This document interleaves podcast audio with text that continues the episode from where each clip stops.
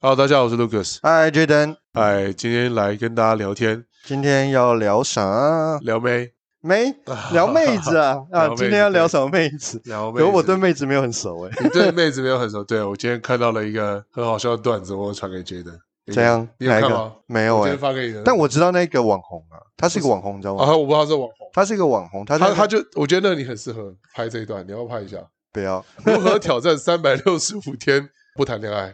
我已经一万零九千九百多天了，你知道 他你你也可以拍。你有哦两万天吗？呃没有，我大概我有三千多我只有天，三千多。天哦，那你比较少，还有一万多天。他是那个跟那个鉴宝同一个工作室的，就是在大雅工作室，反正他们是一个 YouTuber 的团队，哦对啊，所以他们算是很有名的一群 YouTuber 啊，啊，是对啊吗？没关系，我们我没有名，你也是可以拍如何挑战三百六十。但确实，我最近要做那个 YouTube，啊所哎呦以我们最近是确实要开有关于 YouTube 的频道。然后我们哦 YouTube 频道跟 Podcast 的定位完全不一样。是吧？对，我们 YouTube 频道就是娱乐观众的。 那个 Jaden 开始要露脸了啊！哎呦，好烦哦！其实我不是很想露本脸，来从露声音开始要露脸了，其实我没有很想露脸，你知道吗？见面想说那你可以露其他的，啊，要露露什么可以露我，没哦有。那你就是露脸就好要了。钱没不要笑钱，到要人身材没身材，要脸没脸， 什么都没有。没关系， 好，好，今天来跟大家聊一下什么叫网红，因为我们是行销的节目，对，那就是网红怎么做到好的行销，网红行销。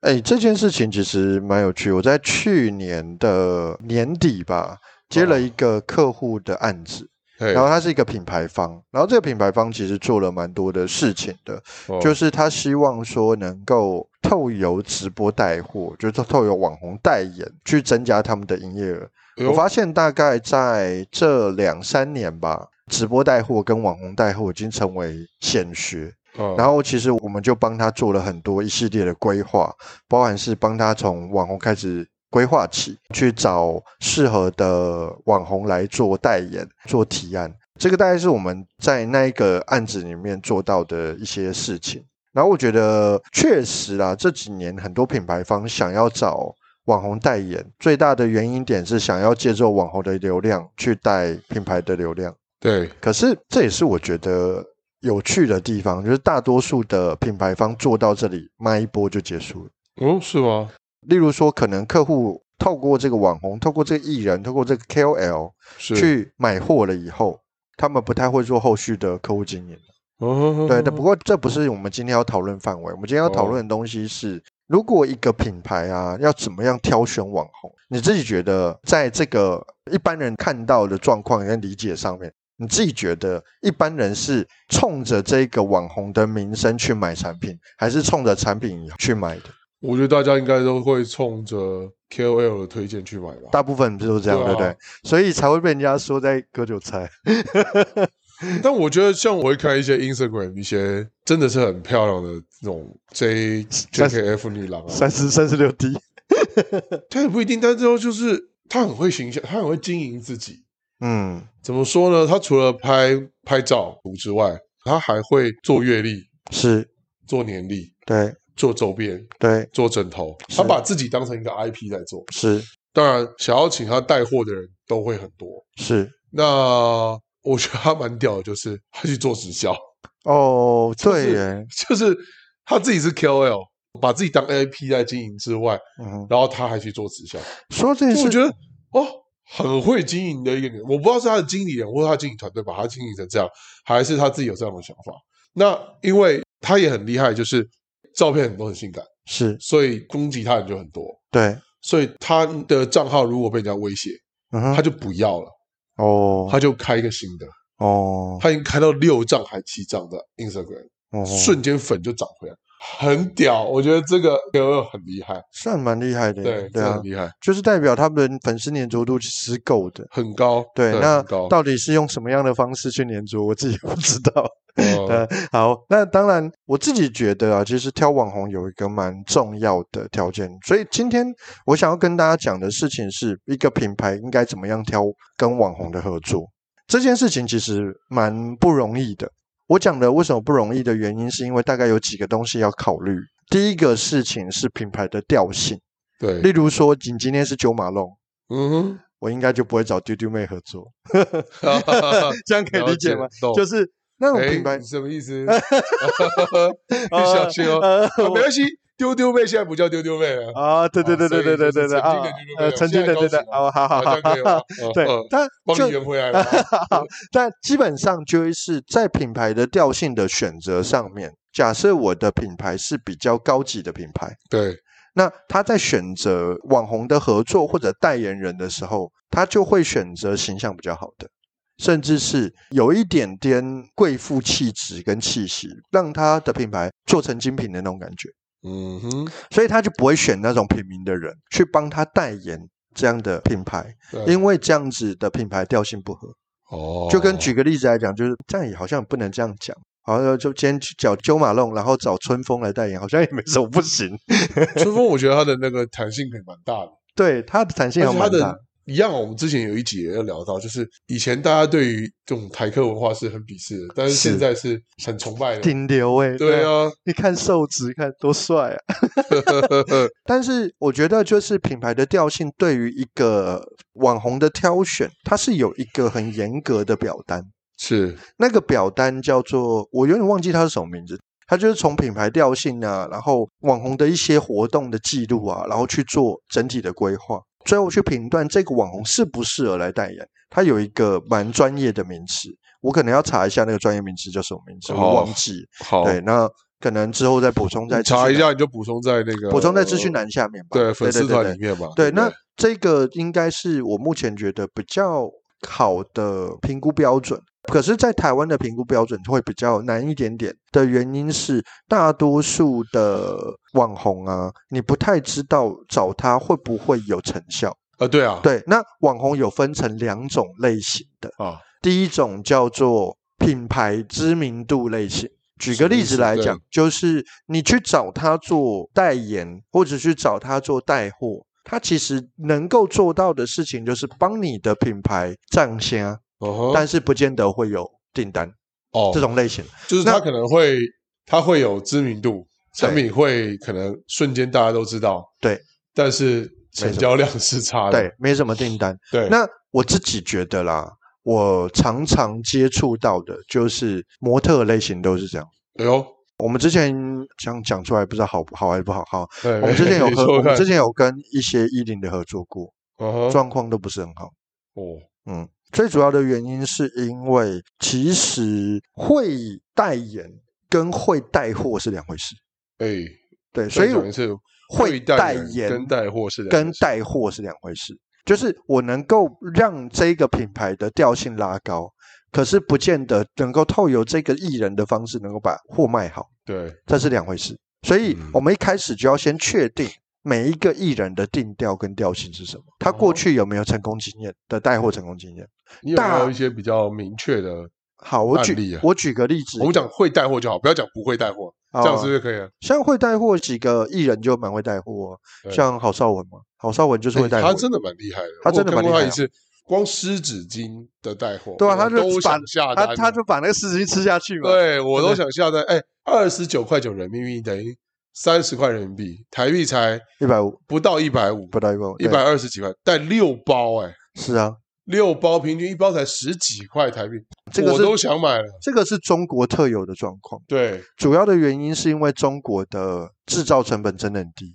哦对，因为它大量生产嘛，它的量真的够大，它制造成本应该够低。我是三个小孩的爹，所以湿纸巾啊、纸尿片啊这块研究特别 深入。为什么我想买？是因为我目前在台湾买到最便宜、最便宜、品质又相对好的，就是台农一包也要六九吧，六几块二十二十五哦，到二十三十五块，果然不是消费对族，群二。十五到三十块台农嗯。可是它有个缺点，就是虾皮不能店到店，你买一箱就是它只能寄货，所以你再加上运费，一包也要快到就是去到五十几块，变成这样，因为你加了运费嘛。嗯嗯，那人家二十九块九包邮、欸，对啊，包邮啊，就是 我觉得我都想买。如果要不是有跨境的问题的话，其实湿纸巾很简单，它就是纯水的东西就可以了。嗯，但是但但纯水的东西我都不知道为什么那么贵，一包都要六七十块、七八十对。啊，那啊 anyway，我说回来是，他带货是真的可以带到这么便宜对啊。那像在台湾还有两个蛮有名的带货艺人，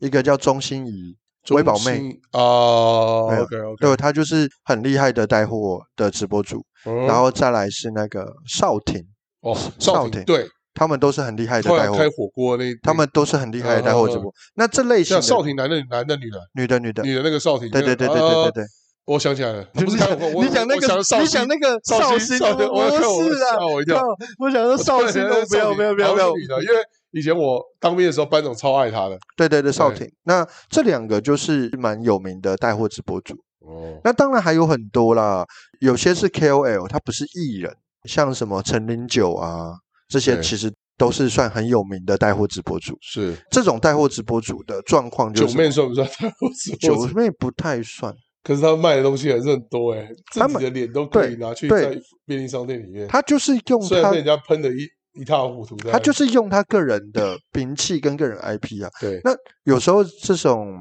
今天可能会谈一点点啊，就是有时候这一类型的艺人或这类型的 YouTuber，他自己在做这种代言的过程，其实要挑。对，不然很容易把自己的招牌打坏。呃，这个其实也是一种，包含是呃，YouTuber 可能跟人家 fit 啊，一这他个这费的东西越来越奇怪。啊对，就是 anyway 这个 YouTuber 或者这个网红到底适不适合跟你一起拍节目，有的时候也是有这个状况。可是我觉得现在这几年来，其实一直在讨论的东西，就流量为王。候流量为王，当然就是我要去尽可能去收集我收集不到的流量，对，但我自己觉得有一点点本末倒置啊。我我的想法比较像嗯为了收集流量会导致什么样的状态产生吗？就是你的品牌调性会有点点变动，你懂我意思？思吗？所我以为再了说说清楚一点，就是我为了要去收集流量，对然后我有点去跟我跟我调性不合的人合作，哦，去可能去蹭这个人的，不是蹭啊，就是跟这个人 feed 这个人之后，然后然后两边引他的的流量然后两边的粉丝都不太开心。哦，这个其其实是蛮常见的，了在解近期的 YouTube，可是 YouTube 圈有一个说法，我自己觉得我没有很喜欢这个说法，是但是他们就是这样讲，不管是正面的声音还是负面的声音，对我来讲都叫好流量，因为有讨论度才会嗯有就会有热正度反。对对那我没有很喜欢就这种，像最近的那手法种，最近有一个人去，有一个 YouTuber 去台北市木栅动物园拍之后，然后被另外哦，一个对对对判，对对对，其实常我的我看的角度不是这个问题，就是这个 YouTuber 我压根不知道，哦，就是因为被另外一个人喷了简，直我对才知道这个人是 YouTuber。对啊对啊对啊，对，所以反过来看，好像也不是坏事，是就，反但而让有有网络声量，甚至到有新闻声量的时候，他反而更红啊。但我觉得有的时候是这样，有些人是故意在炒这个话题，对，我就没有很喜欢这样。哦，例如说，他做这件事就是他就是等着被打码。江德尔声量有声量以后，他就会红，大家就会追踪他。因为每个事件一定会有支持跟反面的人，对，他的状况就这样，就是不管是我支持的人，还是骂我的人，还是我的黑粉，都是流量，我都可以赚钱。也对，但我没有很喜欢这种说法，我觉得那个就是有点类似在把品牌在操作的，对会制造对立，对，制造对立之后就会有声量、有流量，但是目的就还是赚钱。你也所太有以良心了吧？但我就没有很喜欢啊，就了是解像有些人他们其实很认真的在做他们自己的内容啊，了解对，啊。所以，要回到网红行销来讲，其实又分成两块嘛，一块就是品牌类，一块就带货类。 OK，对，那一个品牌到底要怎么样挑选好的网红，它适合的网红，我觉得有几个指标可以去做。第一个东西是，你可以去算他的粉丝的互动率。是那互动率的算法是这样，是基本上它就跟你的赞数、跟你的分享数、跟你的留言数有关。它在一个，例如说我的所有追踪数是二十万好了，假设我只是做一个简单的算法哦，假设我追踪是二十万好了，我的平均一篇的赞数有多少？所以我就把我的二十万去除以，假设我这张赞数两千，那就是一趴的意思。哦，那你就可以去算你你这样的算平均这样算，这当然只是很基础的算法是这样哦。对当然它还有更深层的算法。那我就拿这件事来算，基本上它的数字落到一趴到一点五趴，就是非常好的数字了。嗯，对，因为现在的人就是实际上的战术啊，跟实际上真正接触到的人，就是看到这篇贴文的人，会是战术的十倍左右。哦，或是十倍这么多。十倍，因为现在人不太按赞、不太留言、不太分享，但是实我就这际上种人他看到了，对所以他的实际上的影响力大概是战术的十倍。对，诶，这样算好像是有道理哦。以所以你去想哦，假设他的战术是两千好了，对，实际上这篇贴文有两万人的互动，甚至更多，哎、诶是同意，对因为我就有这种朋友，就是他从来 Instagram 不按赞。不，他 Instagram 就有三篇 post，对他天天都在滑 Instagram，对啊，自己不太怎么经营，可是他很喜欢看，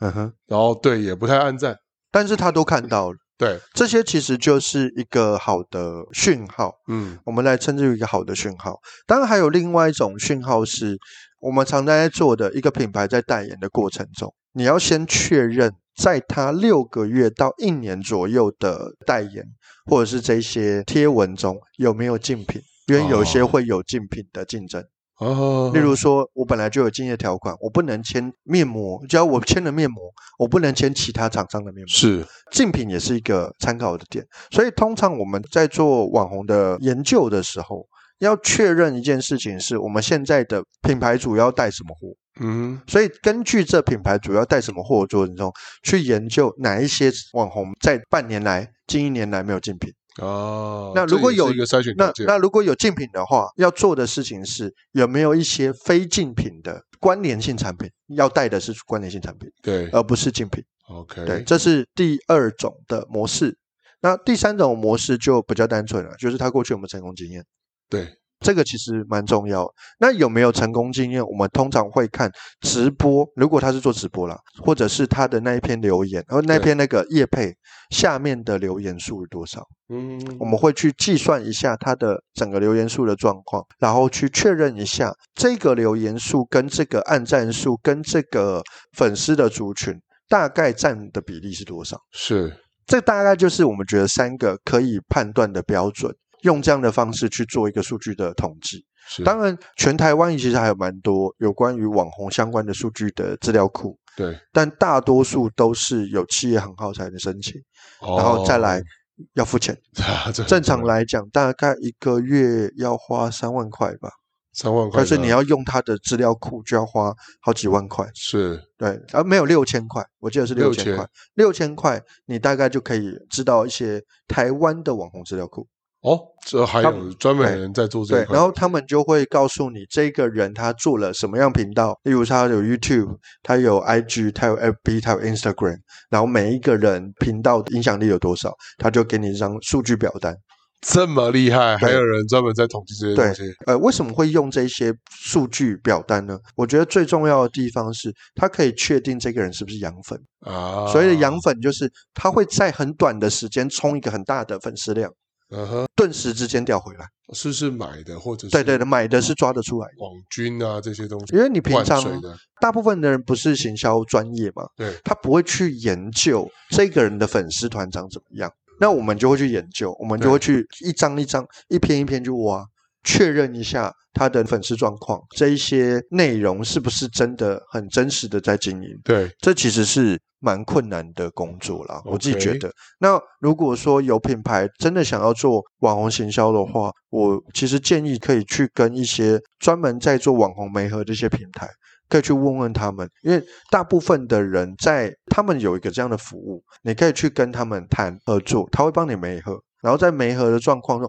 他们会帮你沟通，跟网红沟通这一件事情，我觉得才是最累的事情，其实是沟通的时间成本来回。那其实就像一般的企业想要找艺人代言是一样的意思嘛，中间也要透过经纪人去沟通合约啊、费用啊、时间啊这些东西。对啊像网红沟通也是这样，那媒合平台就像像经纪公司的感觉，对对对，那我们之前我之通前常他们都怎么收费呢？收费的状况不太一定，好、有的时候是网红那边会开价嘛，对，然后开价了以后，企业这边会谈条件嘛，好，就是它会有这样子来回的过程。所以我们在去年在做这个案子的时候，就是就这样，我们以为很快哦，对，就想说签约应该蛮快的，没有这样来回就一个月，可能是哎我们这边带的品，网红那边不喜欢，啊，所以退回来重新讨论。跟企业端重新讨论，是讨论完以后再带新的饼过去，然后这边 OK 了，接下来调档期再回来， 再调档期，就是一个这样来回回来。为什么他们没办法坐下来好谈 呢？这样不是比较快吗？哦 我一直在想这件事情有可能就像代理人的制度，可能就像企业主他会找律师去帮他跑法院，我觉得是这样的一个概念。对，其实就有点类似这样，那就是一个很繁杂的过程。了解很。麻烦啊呐、今天简单跟大家分享一些网红行销的一些基础概念。，对，今天简单就跟大家分享有关于网红带货的一些基础概念，对啊还有怎么样去筛选网红跟试用你自己的商品。嗯哼，好，那呃时间又过了，所以很快跟大家讲到网红这个行销。如果有什么问题，欢迎在我们的粉丝团里面留言，按赞、分享、跟我们说加订阅对，我们也是网红，谢跟我谢，们请找我们沟通叶飞，谢我谢。们网啦，但是没有红啦， 啊， 我们不红，不对，红不红。我们只有黑而呃已。，对，啊，那感谢大家支持，今天就跟大家聊到这里，我是 Lucas，我是 Jaden，啊，拜拜。拜拜拜。